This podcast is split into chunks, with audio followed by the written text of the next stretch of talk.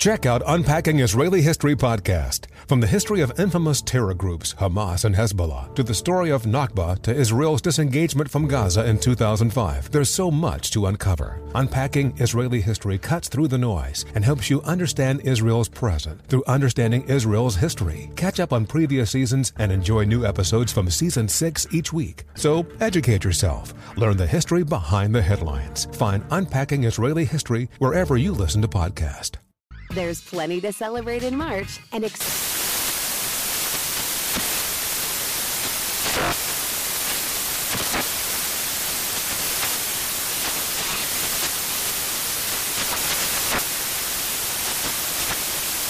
National Craft Month with the perfect pizza at home class from Craftsy. And anytime is right to listen to iHeartRadio's iHeart Country Radio. Discover more shows and movies for free.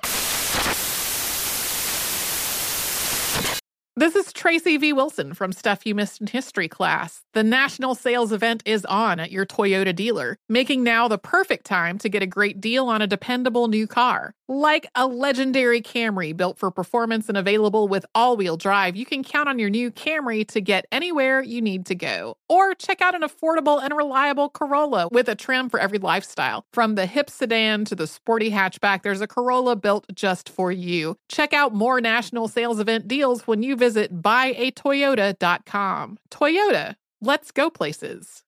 This Day in History class is a production of iHeartRadio.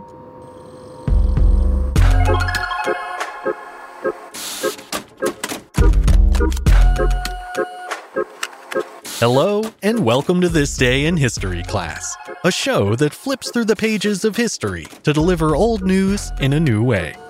I'm Gabe Luzier, and today we're talking about an actual case of fake news in the American media.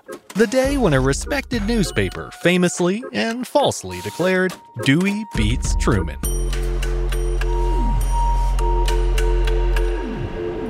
The day was November 3rd, 1948. The Chicago Tribune wrongly declared Thomas Dewey the winner of the previous day's presidential election. In reality, the race had gone to the incumbent, President Harry S. Truman, but since the Tribune had gone to press before the polls had even closed, there was no way for the paper to know that. So instead, the managing editor just took a guess on the election's outcome and ran Dewey defeats Truman as the front page headline. The prediction was disproved before the ink on the papers had even dried, but by that point, it was too late. 150,000 copies had already hit the streets. J. Loy Pat Maloney was the managing editor responsible for the bad call, but to be fair, there were some extenuating circumstances. Most critically, the Tribune was in the middle of a printer's strike, and as a result, they had to go to press much earlier than they normally would have. That put Maloney in a tough spot on election night. Competing papers with later deadlines could wait for the official results, but he didn't have that luxury. The safe play would have been to run a headline about the race being too early to call. But then, if a rival paper ran the actual outcome, the Tribune would look outdated and no one would buy it. As the early edition deadline approached, Maloney decided to take a chance and print the outcome he considered most likely that New York Governor Thomas Dewey would defeat Truman in a landslide. And again, to be fair, Dewey was considered the frontrunner by most political pundits and members of the press. The most recent polling showed Dewey leading Truman by a full five points, and Life magazine was so confident in the outcome that it featured a photo of Dewey with the caption, The next President of the United States, well before Election Day. Even the Tribune's own Washington correspondent, Arthur Sears Henning, thought Dewey had it in the bag. In his article, the one printed under the incorrect headline, Henning went so far as to say the Republican candidate had, quote, won a sweeping victory, which he then characterized as a repudiation of the New Deal. Maloney saw the polls, read Henning's article, and felt assured that Dewey was a shoe in. But what he didn't realize, or didn't bother to find out, was that the last poll had been taken in mid October. Not only that, Henning's article had been based on information provided by Dewey's own campaign manager, complete with all the bias that entailed. Neither Maloney, Henning, nor the polls had accounted for all the headway Truman had made during his extensive whistle stop campaign tour earlier that summer. Knowing that he wouldn't get much love in the press, Truman had skipped the sit down interviews in favor of barnstorming across the country, covering nearly 22,000 miles by Election Day. At one point, he was delivering as many as 13 speeches in a single day, and during every one of them, he would earnestly ask the crowd to help him keep his job as president. That heartfelt appeal helped endear him to the public as a political underdog, a narrative that was reinforced by news outlets such as the Tribune, which had already written off his campaign. Governor Dewey, on the other hand, hardly campaigned at all. Perhaps he too had been lulled into complacency by his glowing press and strong poll numbers. In any case, the election didn't go the way that most people expected. At about 10:30 p.m. on election night, not long after Pat Maloney approved his fateful headline, radio bulletins began reporting that the race was surprisingly close. So close that when it came time to print the second edition a few hours later, Maloney was feeling decidedly less bullish. He ignored the presidential race completely and swapped in a headline about the state elections instead. Democrats make sweep of state offices. Maloney's judgment proved much better the second time around, as Truman was soon declared the true winner. The president had won 28 of the 48 states in existence at the time, securing 303 electoral votes compared to Dewey's 189. In most cases, the Tribune's inaccurate headline would have been quickly forgotten. After all, they were hardly the first newspaper to report something untrue. But the following day, on November 4th, something happened to ensure the headline would live in infamy. It happened when President Truman was traveling back to Washington from St. Louis by rail. Before departing, he stepped to the rear platform of the train for a photo op and was handed a copy of the Tribune's early edition.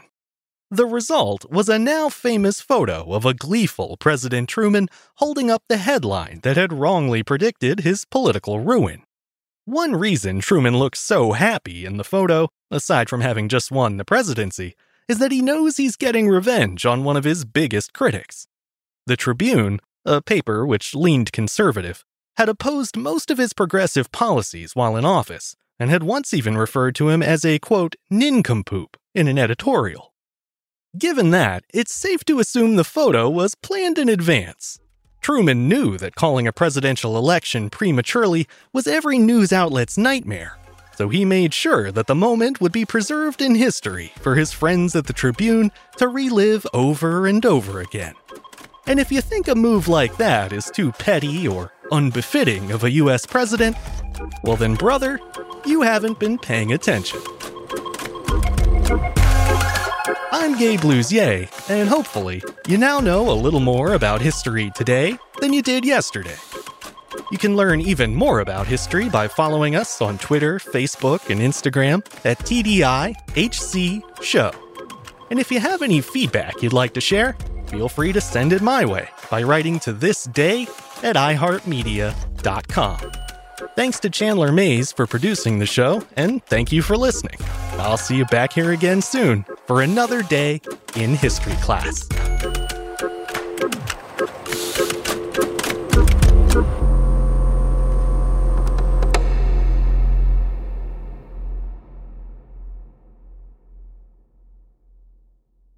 Infiniti presents a new chapter in luxury, the premiere of the all new 2025 Infiniti QX80, live March 20th from the edge at Hudson Yards in New York City, featuring a performance by Jon Batiste. The all new 2025 Infiniti QX80 is an SUV designed to help every passenger feel just right. Be the first to see it March 20th at 7 p.m. Eastern, only on iHeartRadio's YouTube channel. Save the date at new-QX80.com. Don't miss it. 2025 QX80 coming this summer. There's plenty to celebrate in March and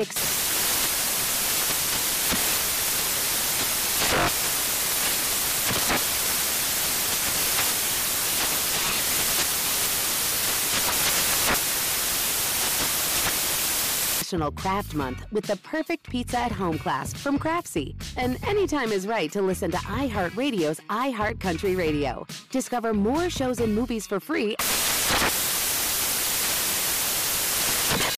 Martha Stewart, the original influencer. When I think about anything, I think about the way that she did it first. The media mogul. Five to six years ahead, she saw what was coming. The prisoner. The rise, the fall, and the reinvention of an American icon. Once Martha paved the road, everybody else pretty much copied her. A CNN original series, The Many Lives of Martha Stewart, now streaming on Max.